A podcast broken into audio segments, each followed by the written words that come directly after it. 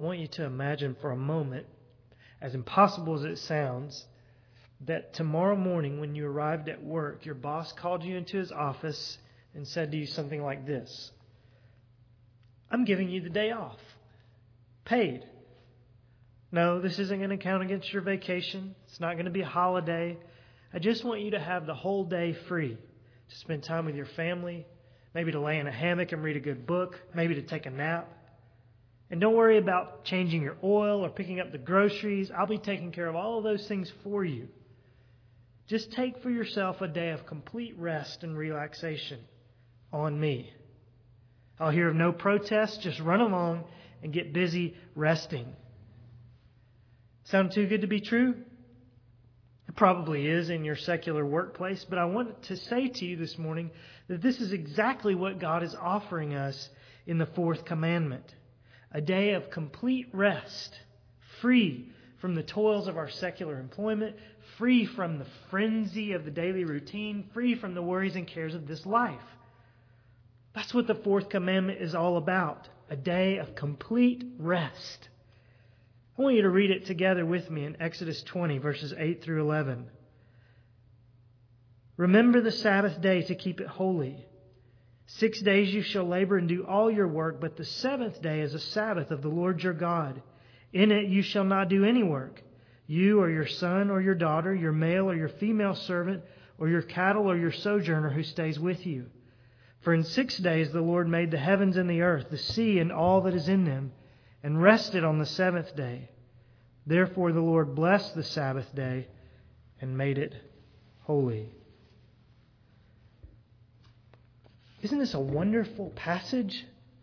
Isn't this a wonderful privilege?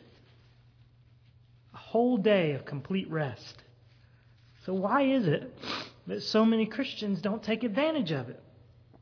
Why is it that the Sabbath principle has fallen almost completely out of the minds and the practice of modern church going Americans?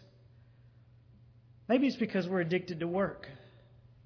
Or maybe it's because we're addicted to the money and possessions that a little bit of overtime pay can bring.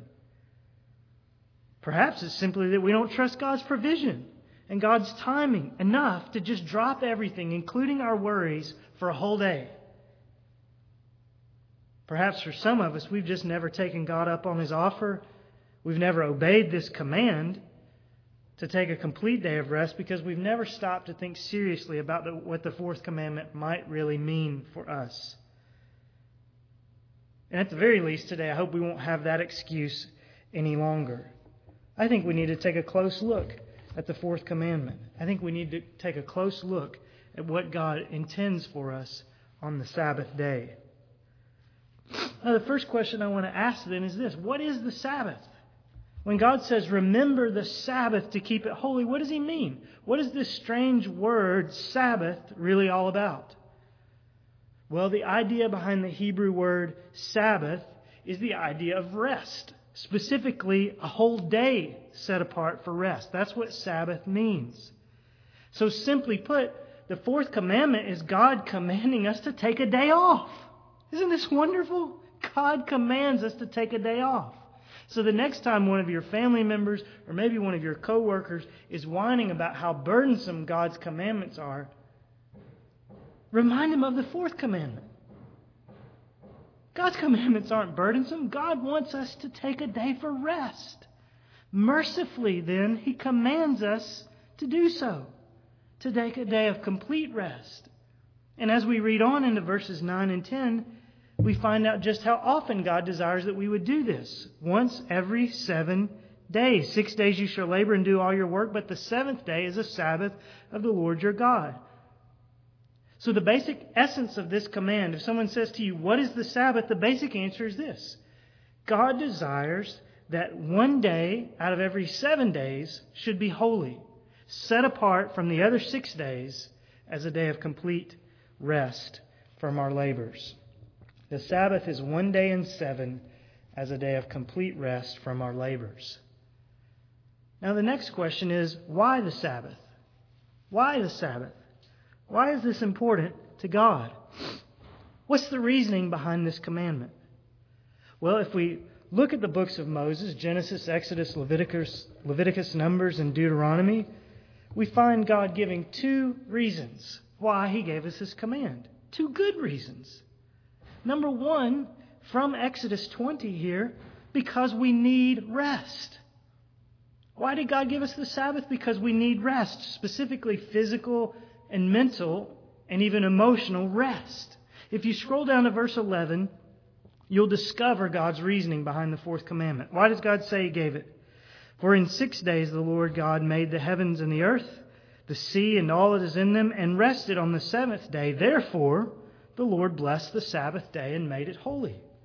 Why did the Lord bless the Sabbath day and make it holy? Because on the Sabbath day, He rested. And since God rested, His creation also must rest. We must also rest. But let me ask you this why did God rest? Did God rest because He was tired? Was He exhausted from a long, hard week of work in creation? Of course not.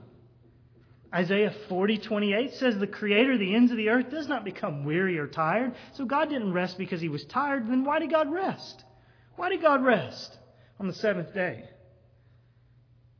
Well, he tells us here as a pattern for and as an example to his creation to show us that we and our sons and our daughters and our manservants and our maidservants, even our farm animals and the foreigners who live in our town, even the unbelievers, need rest.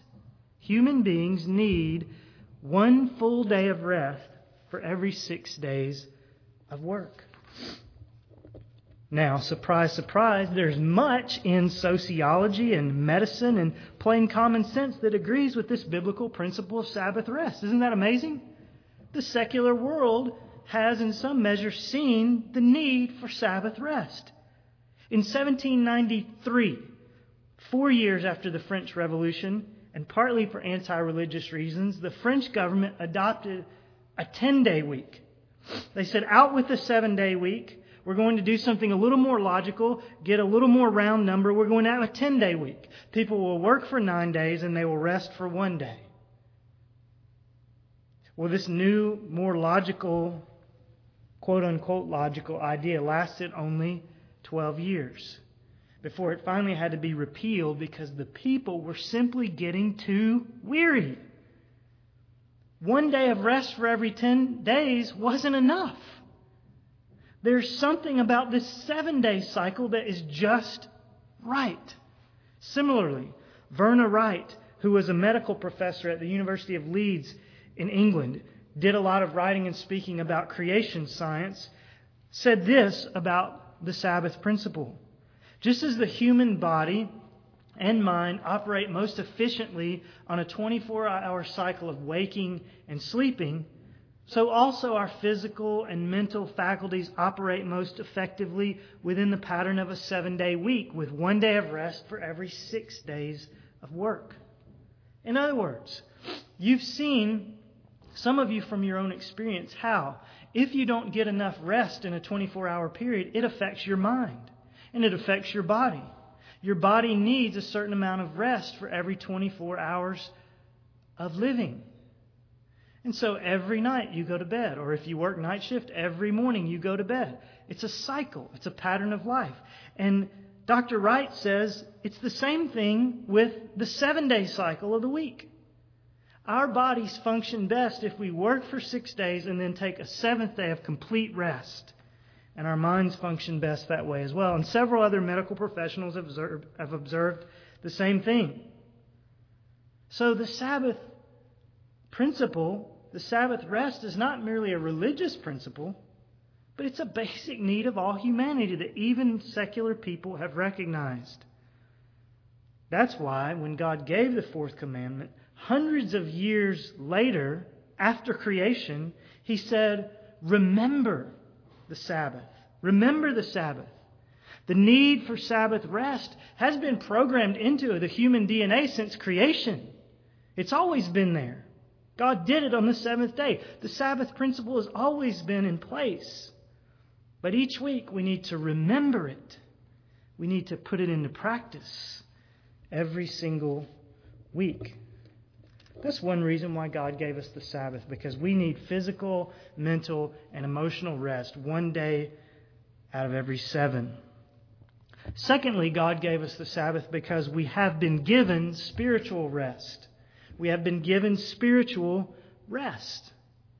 Now, if you turn over just a few chapters or a few books in your Bible to Deuteronomy chapter 5, you'll see that Deuteronomy chapter 5 gives us a repeat of the Ten Commandments. And when we come to the fourth commandment in Deuteronomy chapter 5, verse 12, we'll find that, at least initially, Deuteronomy 5 gives us almost a word for word restatement of Exodus 20. Deuteronomy 5, 12, 13, and 14 is almost a word for word restatement of Exodus 20, 8, 9, and 10. Deuteronomy 5, 15, on the other hand, goes a different direction. And I want you to see the difference as we read Deuteronomy 5, 12 through 15 together. Observe the Sabbath day to keep it holy, as the Lord your God commanded you. Six days you shall labor and do all your work, but the seventh day is a Sabbath of the Lord your God. In it you shall not do any work you or your son or your daughter or your male servant or your female servant or your ox or your donkey or any of your cattle or your sojourner who stays with you, so that your male servant and your female servant may rest as well as you. Now here's where the path changes. You shall remember that you were a slave in the land of Egypt, and the Lord your God brought you out of there by a mighty hand and by an outstretched arm. Therefore, the Lord your God commanded you to observe the Sabbath day. Do you see the difference? In Exodus 20, verse 12, the Sabbath is given to remind us of God's rest and of our need for physical rest. In Exodus 20, the Sabbath reminds us of rest through God's example in creation. But in Deuteronomy 5:15, we find that the Sabbath was also given to us to remind us of God's provision of spiritual rest through his work of redemption. Exodus 20 is about physical rest through God's work of creation. Deuteronomy 5 is about spiritual rest through God's work of redemption. And when we think of rest, and when we think of redemption, we don't think of being brought out of slavery in Egypt by a mighty hand and an outstretched arm. We think, when we think of redemption, we think of God bringing us out of slavery to sin by the outstretched arms of Jesus as he died for us on the cross. So that the rest that we New Testament believers enjoy on the Sabbath day is a reminder of how God in Christ has brought rest to our souls. That's why we come together to worship and celebrate on Sunday, because Sunday is a great day for remembering and celebrating what Christ has done for us, how he's brought rest to us and forgiveness to us and salvation to us.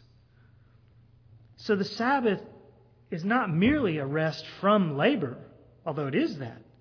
But it's not merely a rest from labor, it's also a rest unto the Lord. We can lie in bed all day long on Sunday and not keep the Sabbath holy because we can lie in bed all day long and neither turn our attention to the Lord nor be thankful for Jesus Christ. So it's not simply a rest from labor. The Sabbath is also a rest unto the Lord, a remembering of the spiritual rest that He's brought to us in redemption through Jesus. So, what is the Sabbath? One day of rest for every six days of work. Why the Sabbath? Because we need physical, emotional, and mental rest on the one hand, and on the other hand, as a reminder that we've been given spiritual rest in Christ. Thirdly, let's ask ourselves when is the Sabbath? When is the Sabbath? That's an important question because in the Old Testament, it's very clear that the Sabbath was celebrated on the seventh day of the week, on Saturday. Whereas today, the vast majority of New Testament believers who observe this commandment do so on the first day of the week, on Sunday. Often referred to as the Lord's Day to distinguish Sunday, the Lord's Day, from Saturday, the Jewish Sabbath. You may hear me refer to the Sabbath day as the Lord's Day this morning, and that's what I mean the Sunday worship and rest of God's people in the New Testament. So, what gives? Is the Sabbath to be celebrated on Saturday or Sunday? When is the Sabbath? And do you and I have a leg to stand on celebrating it right now on Sunday rather than having done so yesterday on Saturday?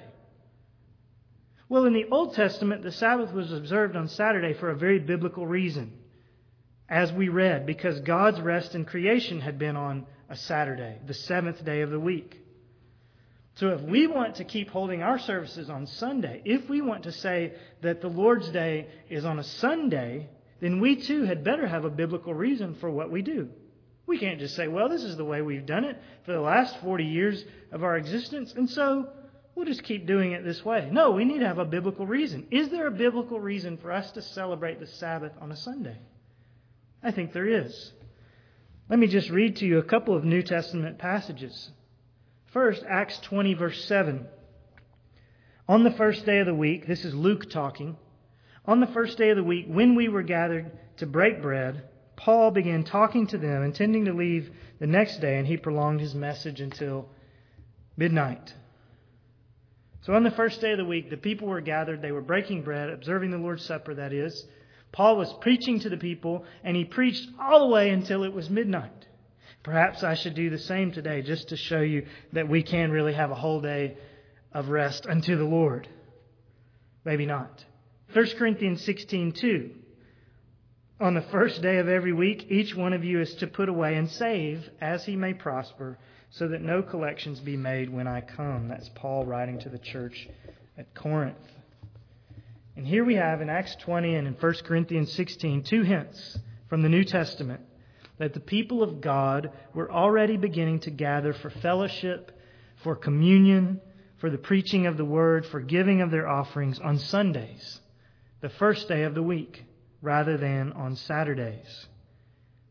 And apparently, this practice was widespread enough that in Revelation chapter 1, verse 10, the Apostle John can speak of being in the Spirit on the Lord's day. The phrase the Lord's Day as a moniker for Sunday, a Christian nickname for Sunday, had already apparently been coined by the close of the New Testament. And the reason, it seems, is because a Sunday Sabbath had already been established by the closing of the New Testament. The Christians were already beginning to celebrate their day of rest and worship on the first day rather than the seventh day. But why did they do that? We do it in imitation of them, but why did they do it? Well, partly, as we already saw, to distinguish themselves as being something more than just another sect of Judaism. They wanted to make it clear to the onlooking world that they weren't just another family within the, the overarching family of rabbinical Judaism, but that they were a whole new thing happening. The church, followers of Jesus, yes, descendants of Abraham through faith in Christ, but totally different from the first century Jewish worship and tradition that they might often have been connected with. That was one reason, but there was a greater reason. Since the Sabbath is meant not only to remind us of creation, but also to remind us of redemption, the early Christians began observing the Sabbath on the day when our redemption was signed, sealed, and delivered. The first day of the week, the Lord's Day, on which Christ rose from the dead. That's why they celebrated on Sunday, because Jesus rose on Sunday. And because our redemption, our being brought out of the land of slavery to sin by the outstretched arms of Jesus was completed on Sunday when he rose from the dead. So they celebrated the Sabbath on Sunday, and we continue to follow in their footsteps even to this day. So, what is the Sabbath? One day in seven of complete rest. Why the Sabbath? Because, on the one hand, we need physical, mental, emotional rest. And on the other hand, as a reminder that we've been given spiritual rest through the death and resurrection of Jesus. And when do we observe the Sabbath? In the New Testament era on Sunday. Now, a fourth question, which is a longer question, needs to be considered. This is the question that I think all of you want to hear the answer to. How do we keep the Sabbath holy? How do we keep the Sabbath holy? We know what it is. We understand why it was given. We understand now when the New Testament believers celebrate it. But the question is, how do we keep it holy? Because that's what the commandment is all about, isn't it? Remember the Sabbath by keeping it holy. How do we keep it holy? Well, the obvious answer to that from Exodus 20 is found in verse 10, isn't it? In it you shall not do any work. And I think all of us understand that.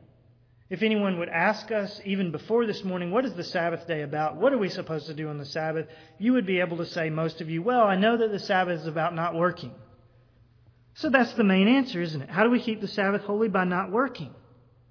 Now, does that mean that after your child reaches a certain weight, you're no longer allowed to carry them into the church building on Sunday morning because you're bearing a burden? Or does that mean that during January in Cincinnati that you can't scrape the ice or snow off of your windshield in order to come to church? I don't think so. I think the gist of verse 10 is that we refrain from our normal secular employments and our normal household chores on Sundays. So if you're a housewife, you don't have to do laundry on Sunday. If you're a farmer, you get to leave the tractor in the barn for a whole day. If you're a businessman, you get to close up your shop and stay home on the Lord's day and be with your family and the family of God. If you're a homeowner, you mow the grass on Monday evening rather than Sunday afternoon. If you're a preacher, you finish your Sunday preparations by Saturday night. That's what the Sabbath means. Our normal secular employments and chores are set aside for other days, and this day is given completely to rest and to worship. Now, you may say, I have to work on Sunday. To provide for my family, I have to work on Sunday. And we're going to come back to that exception in just a few moments. But before we do, we need to recognize that there is a difference between having to work on Sunday and wanting to work on Sunday, isn't there? There's a difference between having to and wanting to. There's a difference between, in order to provide for my family, I have to go into the office on Sunday, and going into the office on Sunday because I'm going to get paid a little overtime, or going into the office on Sunday so I can get ahead on the week so that on Monday afternoon I'll have some time free for a round of golf. That's a different thing, isn't it? Unless we have to work, we should not work. And most of us don't have to work on Sundays. Now, some of you may not like to hear these kinds of admonitions, but I want you to remember where we began this morning. If your boss gave you a whole day off and promised to take care of all of your other affairs for you, you would jump for joy. So, why is it that we protest when the Lord wants us to have a whole day off and promises, as we will see, to take care of all of our affairs for us? Remember, if you, are gagging a little bit on saying you can't do this on Sunday, remember, the Lord's Day is a blessing. It's a break from the scramble, from the sweat, from the drudgery of the week. The Lord's Day is a day set aside from work. Now, at this point, some of you may be feeling like you're on cruise control because you have a Monday through Friday job, you're not required to work on Sundays, and you don't like doing the laundry or mowing the grass anyway. And thus, you aren't tempted all that much to work on the Lord's day. But not so fast because there is more to say about the Lord's day. We're still answering the question how do we keep the Sabbath holy? The main answer was by refraining from work, secular employment, and our normal weekly chores. But I want to show you from Exodus 20 and then from Isaiah 58 that there are other, other activities, a few of them, besides secular employment and household chores, that we should also set aside on the Lord's day. Let me give you three of them briefly. The first one from Exodus 20. Not only should we not work on Sunday, but secondly, we should not make others work. We should refrain from making others work. Listen to Exodus 20, verse 10 again. The seventh day is a Sabbath of the Lord your God. In it you shall not do any work, you or your son or your daughter, your male or your female servant, or your cattle, or your sojourner who stays with you. So we're not to work ourselves. We understand that. But this verse says that we're not to make others work for us either. Now, none of us think of ourselves probably as having male or female servants. At least if you do have people working for you, I hope you don't call them your male servant or your female servant. But we do need to recognize that Exodus 20, verse 10, may have something to say about the man who mows our grass, or the lady who cleans our house, or the lady who serves us lunch at Frisch's on Sunday afternoon. Or the guy who rings up our groceries at Kroger's on the Lord's Day. And our children as well. This verse has something to say about the kinds of chores we assign our children on Sundays, or whether we assign chores to them on Sundays. See, these folks need physical and spiritual rest just like we do, whether they realize it or not whether they're willing to take it or not. They need a break. They need to be in the house of God. And our actions of causing them to work and serve us on Sundays can either encourage their frenzy or our choosing not to have others serve us on Sunday can lighten their load. Which do you want to do? Encourage people's frenzy on the Lord's day or lighten their load. So, keeping the Sabbath holy means that we don't work, it means that we don't make others work either.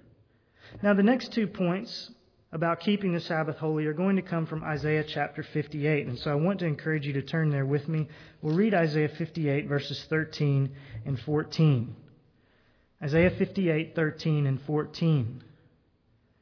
If, because of the Sabbath, you turn your foot from doing your own pleasure on my holy day, and call the Sabbath a delight, the holy day of the Lord honorable, and honor it, desisting from your own ways, from seeking your own pleasure and speaking your own word, then you will take delight in the Lord, and I will make you ride on the heights of the earth, and I will feed you with the heritage of Jacob your father. For the mouth of the Lord has spoken. Two more activities to avoid on the Lord's Day based on these verses. First, distracting recreation. Distracting recreation. The Lord calls on us in verse 13 to desist from seeking our own pleasure. What does that mean? It means that you need to ask yourself on a Sunday afternoon is this activity this football game, this television show, this movie, this round of golf, this surf across the web? Is it going to help me rest my body and remember the Lord Jesus Christ? Or am I simply doing it for my own pleasure? Am I simply doing it because it feels good? Am I simply doing it because I can? Or will it really help me rest and remember Jesus? If it's true that you're simply doing it for your own pleasure, then Isaiah 58:13 has something to say about that. If it's true that you're simply doing it for your own pleasure, then perhaps there's a more beneficial way for you to spend your Sunday afternoon or evening.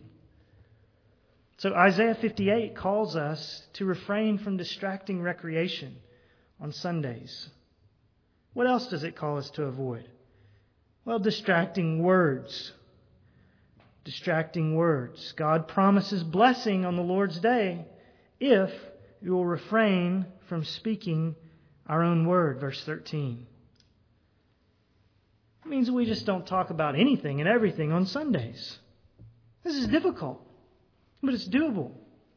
It was this verse and this principle that led William Wilberforce, that great British politician, abolitionist in the end of the 1700s, beginning of the 1800s, to refuse to talk about politics on Sunday unless there was a dire national emergency. Why did he do that? Because he wanted to be a spoil sport? No. Because he wanted people to think poorly of him? No. Because politics wasn't important? No. Why didn't he talk about politics on Sunday? And why should we refrain from speaking our own word, just talking about anything we like on Sunday?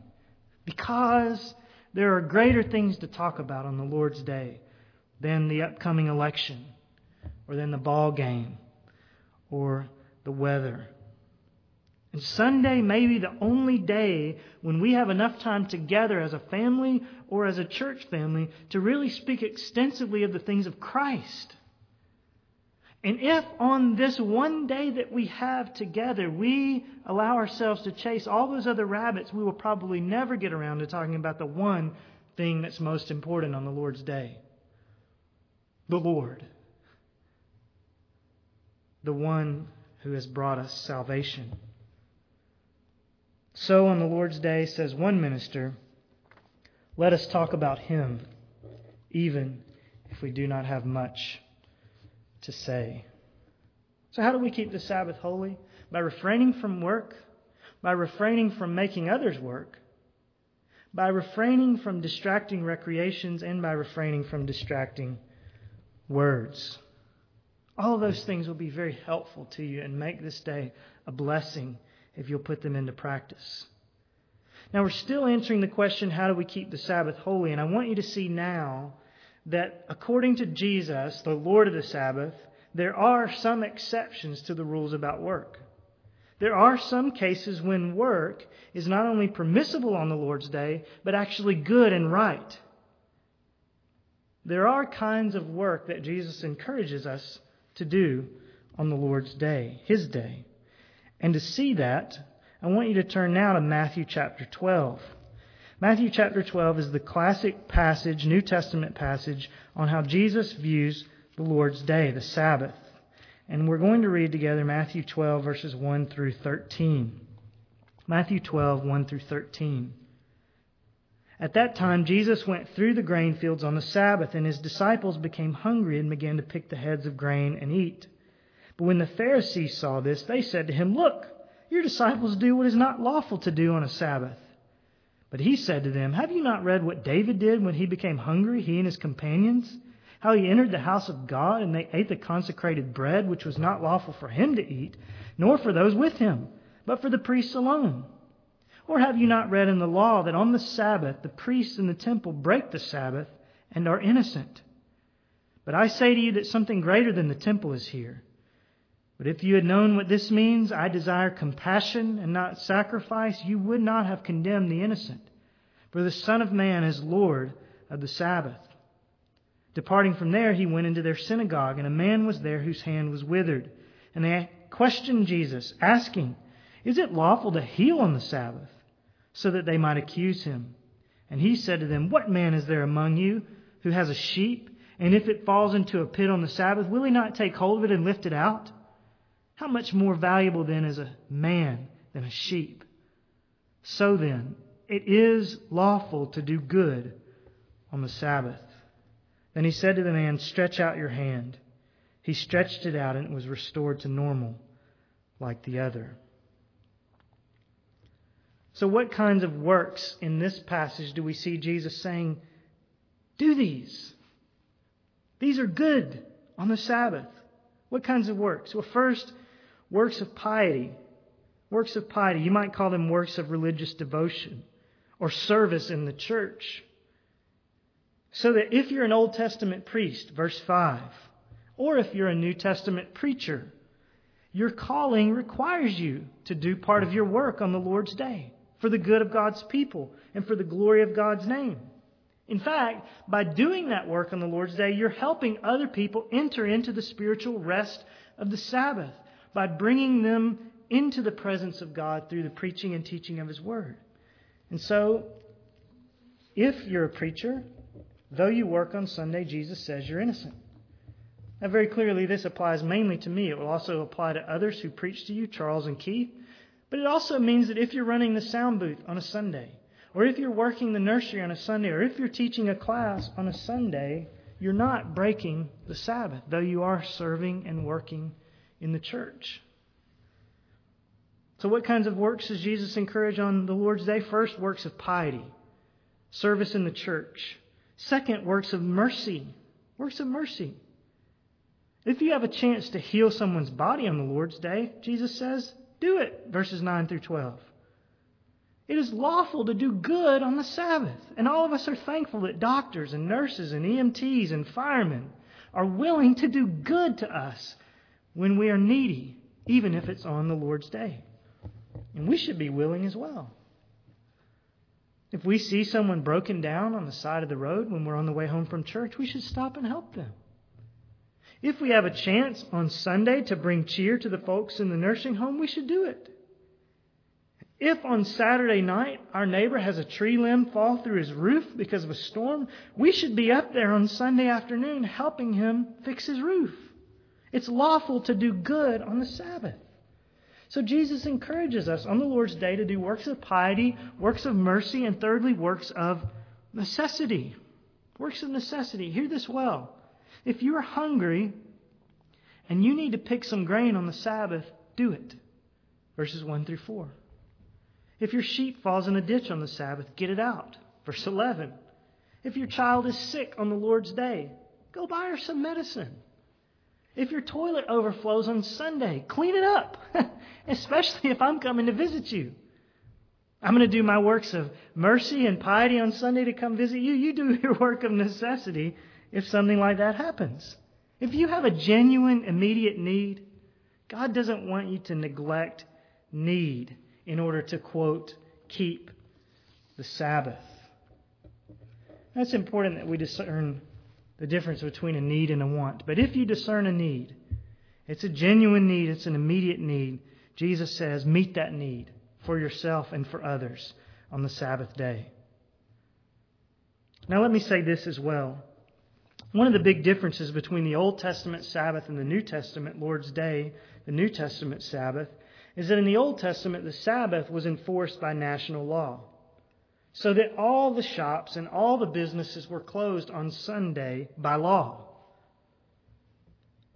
That's not so in the New Testament era, is it? We aren't a national people. We don't live in a Christian nation. We are a scattered people living in a secular culture, and that creates some difficulties for us sometimes, doesn't it? because our bosses don't always care about the Lord's Day. For instance, some of the early Christians had to worship before sunrise on Sundays because they were slaves, and their masters made them work beginning when the sun came up. In that case, I don't believe they were breaking the Sabbath. And there may be a few of you who, in order to provide for your family and because your unbelieving boss won't work with you, have to work on the Lord's day. And if you genuinely have to work on the Lord's day, then I don't think you should feel condemned by the fourth commandment. But if you find yourself in that situation, let me encourage you to do three things. If you really have to work on the Lord's day, it's not just a want to, but a have to, do three things. First, talk to your boss about the possibility of getting Sundays off. Maybe you've talked to him before, maybe you haven't, but talk to him again. Ask him. Tell him about your convictions and ask him if he might be able to work with you. Number two, pray that God would make another way to provide. If your boss won't work with you and you're stuck in this job where you have to work on Sundays, pray that God might provide another way. And if he does provide another way, be willing to change jobs or willing to take this new opportunity, even though it may be different and strange. Thirdly, until God does provide another opportunity, if you have to work on the Lord's day, take another day as your Sabbath rest. If we need a Sabbath rest, and we do, and if we're forced to work on Sunday, and some of us are, then we are free, I believe, to do our necessary work on Sunday, provided we're willing to take another day as our Sabbath rest. I think this is what Paul has in mind in Colossians 2:16 when he says that we shouldn't allow anyone to judge us regarding the Sabbath. I don't think he's saying that there is no Sabbath or that verse would be pointless. There is a Sabbath. We're not to let others ju- judge us regarding the Sabbath. What does he mean? I think he means if you're a slave and you have to work on Sunday morning, don't let someone else come along and say you're not a real Christian. Observe the Sabbath, do it on another day, and don't feel guilty about it. Or if you're convicted that Saturday is the Sabbath, which a lot of people were in Paul's day, don't feel guilty to do it on Saturday. And if someone who does it on Saturday comes along and says, no, you have to do it on Saturday, and you're observing your Sabbath on Sunday, don't feel guilty about that either. The principle of taking the one day for rest and worship is what's important, not what everybody else thinks you should do or when they think you should do it. So Sunday is the Lord's day, but in the event, like some of the early believers, you are forced not to observe the Sabbath on Sunday. Observe it on some other day and don't feel guilty about it. So, works of piety, works of mercy, works of necessity, Jesus says, are good and they are right on the Lord's day. And we can sum up all these exceptions by quoting Jesus' words in Mark chapter 2 verse 27. The Sabbath was made for man, not man for the Sabbath. In other words, the Sabbath was made for meeting people's physical, emotional, and mental needs of rest and for meeting their spiritual need of spiritual rest. And if you have to work on Sunday to help others have necessities met, whether they be physical or whether they be spiritual. If God calls you to work on Sunday in order to meet others' physical or spiritual needs, then you work. Otherwise, you rest. But don't ever let the Sabbath principle be an excuse or prevent you from caring for the genuine needs of your family and your neighbor on the Lord's day. Now, I've given you a list of rules I've given you a list of exceptions to the rules, and I need to do that because these things are in Scripture. But in doing so, I warn you that there's always a temptation to legalism. There's always the temptation to take these general rules, these overarching principles that we have in the Scriptures, and to start adding our own little bullet points beneath each one of them. So that when we hear that we are not to do distracting recreations on Sunday. Some of us want to add our own little list of what that means. That means that neither I or anyone else can ride a bike, or neither I or anyone else can go on a stroll, or neither I or anyone else can throw a ball on a Sunday because that would be distracting. The Bible doesn't say that. The Bible gives us general rules and overarching principles on what we should do in the Sabbath. They're very clear and we should take them seriously, but there's always a temptation to add our own rules to God's. This temptation hit home for me a few weeks ago when, as we were returning home from a visit to the hospital on Sunday, trying to do works of mercy on the Lord's Day, we drove past Pleasant Ridge Park. And Julia saw a lady sitting on the park bench at the park. And she said to me from the back seat, Dad, is it okay to sit on a park bench on the Lord's Day? and at that point, I knew that I needed to back up and refocus on the principles. And I need to do so with you this morning. I want to say to you that if you're trying to discern whether such and such an activity is permissible on the Lord's day, you shouldn't begin by asking if it's on, quote, the list. Because there is no detailed list in Scripture, just a few clear but broad guiding principles. So rather than asking if it's on the list, because most likely the list will be a man made list. Rather, you should ask, Will this activity help me achieve the good that God intends for me and for my family and for my neighbor on the Lord's day? Will it provide rest or will it add to the frenzy? Will it encourage us to remember Jesus or will it push him to the backs of our minds? Will it offer relief to some person in need? And will I rejoice in the Lord while doing it? If you only remember one part of today's sermon, remember those four Lord's Day R's and begin measuring your activities by them. The Sabbath, again, is for resting your body, for remembering Christ, for relieving others, and for rejoicing in the Lord. If the question comes, should I or should I not do X on the Lord's day? Ask yourself, about resting your body, remembering Christ, relieving others, and rejoicing in the Lord.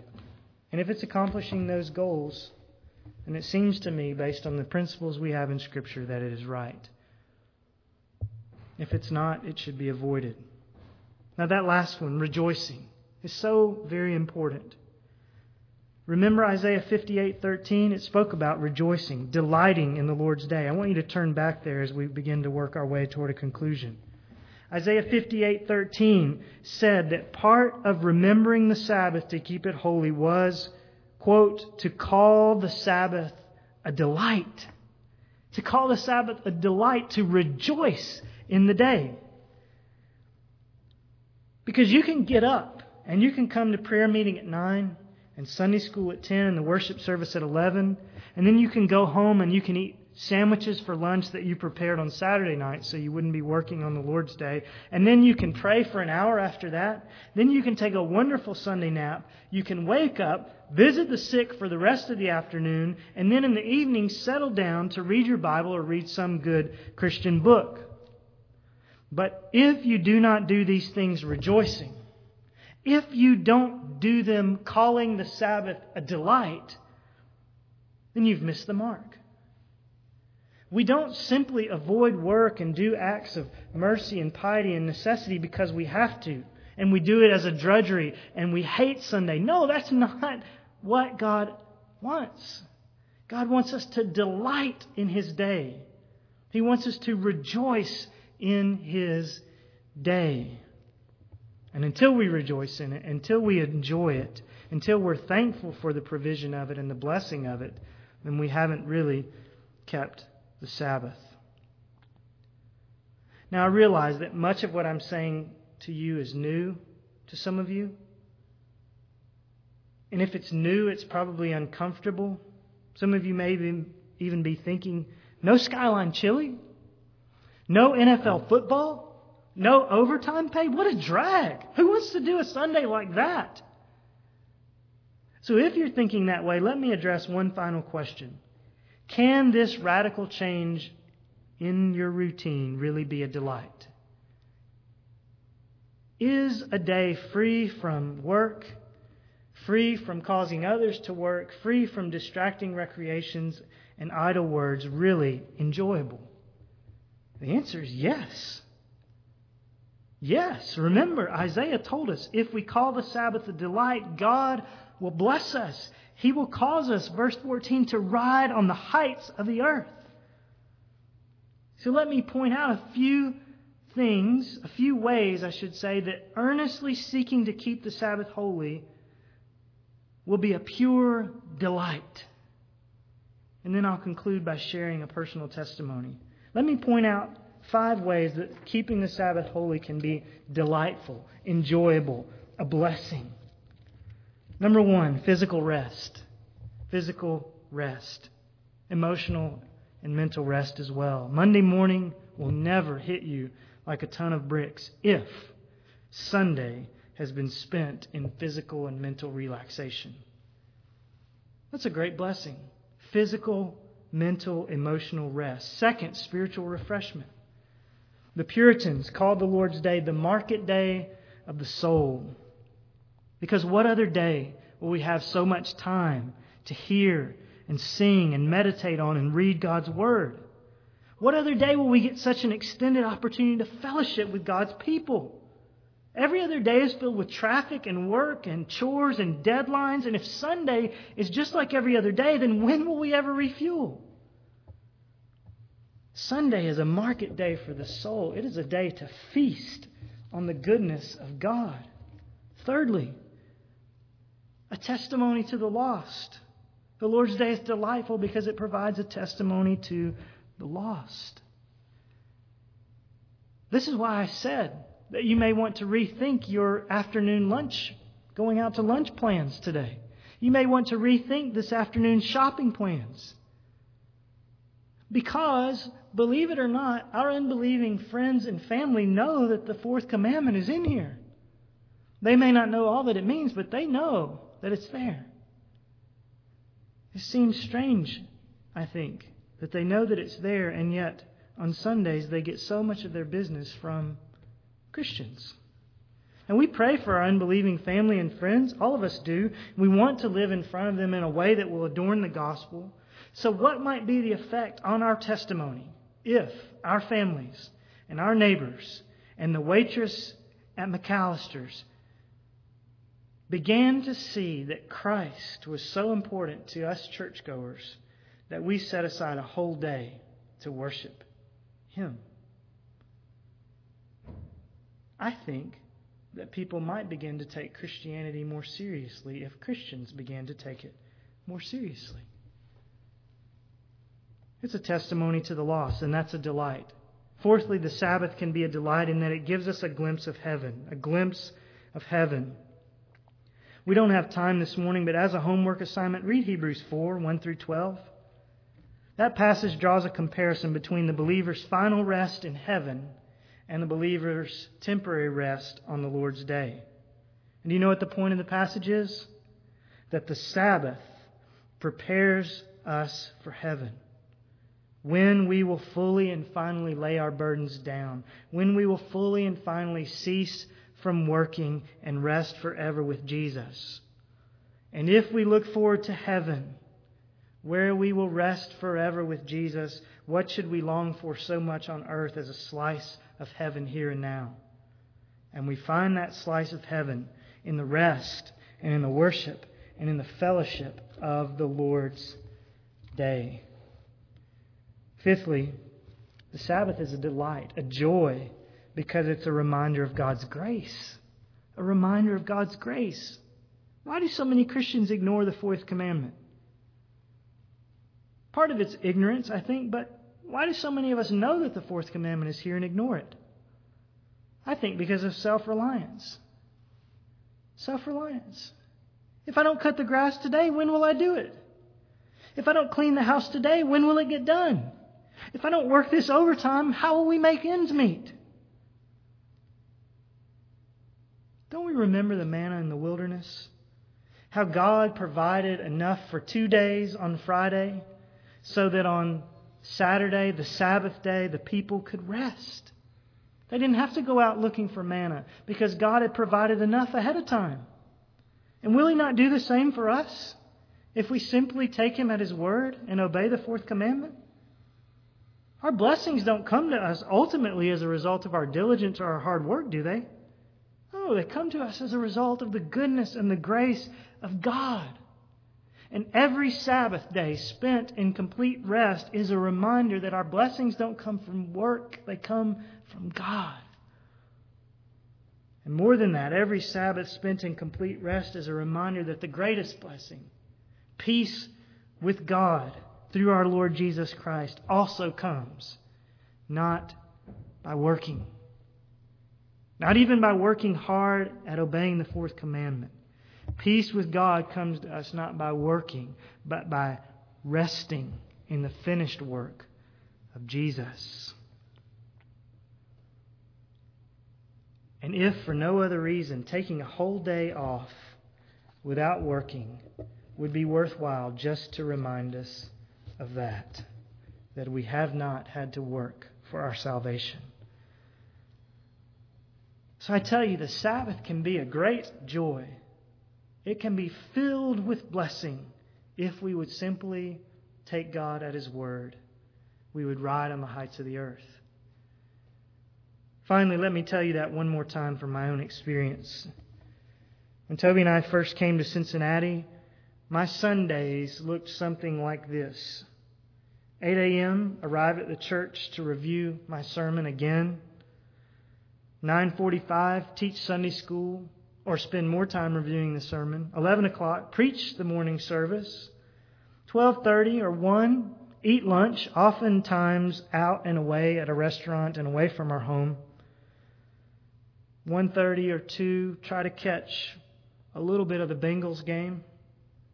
2:30 or 3, tear myself away from the TV to unwillingly come back up to the church building and prepare the evening sermon. 6:45 I'm frantically finishing up my evening preparations, rushing in here to preach at 7. And then by 9 o'clock maybe we're home and I crumple into a heap. That was my day, my Lord's day, for about the first year and a half to two years that we lived here. Now, what was the result of all that? Well, Sunday was a drudgery to me. I didn't enjoy Sundays. I didn't look forward to the Lord's Day. I didn't enjoy preparing for Sunday nights. I came home every Sunday night with a severe headache, and on Monday mornings I was no good until at least lunchtime. That was the result of my quote day of rest. Do you know what happened in the summer of 2004? I listened to a series of sermons, Alistair Begg, enjoying the gift of the Lord's Day. And I was changed on this issue. And Toby and I decided a few things. I would no longer do my sermon preparation on the Lord's Day. Now, this is before we even changed schedule. I would have Sunday morning and Sunday night messages finished by Saturday night. I would no longer watch the ball games on the Lord's Day. Much as I enjoy football, I wouldn't watch the ball games anymore. It saved me a lot of stress. It saved me a lot of distraction. And there's a lot of stress and distraction from watching the ball games, especially on the day when I'm supposed to be focusing on and remembering Christ. I'm, I'm tense and I'm yelling at the screen about a bunch of guys chasing around an egg shaped ball. Doesn't make any sense. So I no longer watched the ball games. We no longer went out to eat. We stayed home and spent time together as a family and tried not to make others work. So instead of these things, we'd come home, we'd rest. We'd take a nap on Sunday. We'd go on a walk as a family We'd take some time to read some good Christian literature, time that seemed to slip through our fingers so much the rest of the week. We began that summer, that fall, for the first time in our lives to really observe and remember the Sabbath to keep it holy. Do you know what happened?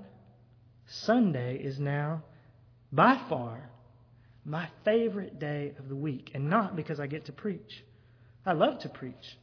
But Sunday is now my favorite day. It's no longer a drudgery because now I know that this day is going to be a day of stress free living.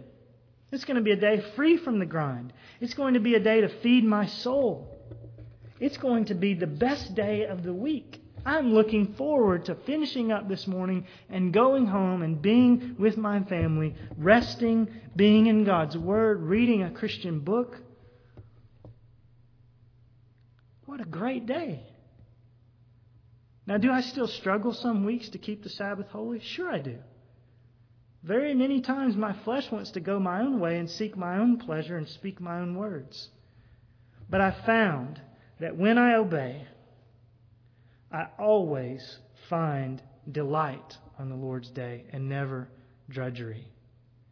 I always find joy and never boredom. So I urge you to test and see if the Lord really means what he says in Isaiah 58. Test and see if obeying God's law wouldn't provide you with delight instead of drudgery, with joy instead of the frenzy, with thankfulness and not boredom. Test and see. If, because of the Sabbath, you turn your foot from doing your own pleasure on my holy day, and call the Sabbath a delight and the day of the Lord honorable, and honor it, desisting from your own ways, from seeking your own pleasure and speaking your own word, then you will take delight in the Lord, and I will make you ride on the heights of the earth, and I will feed you with the heritage of Jacob your father, for the mouth of the Lord has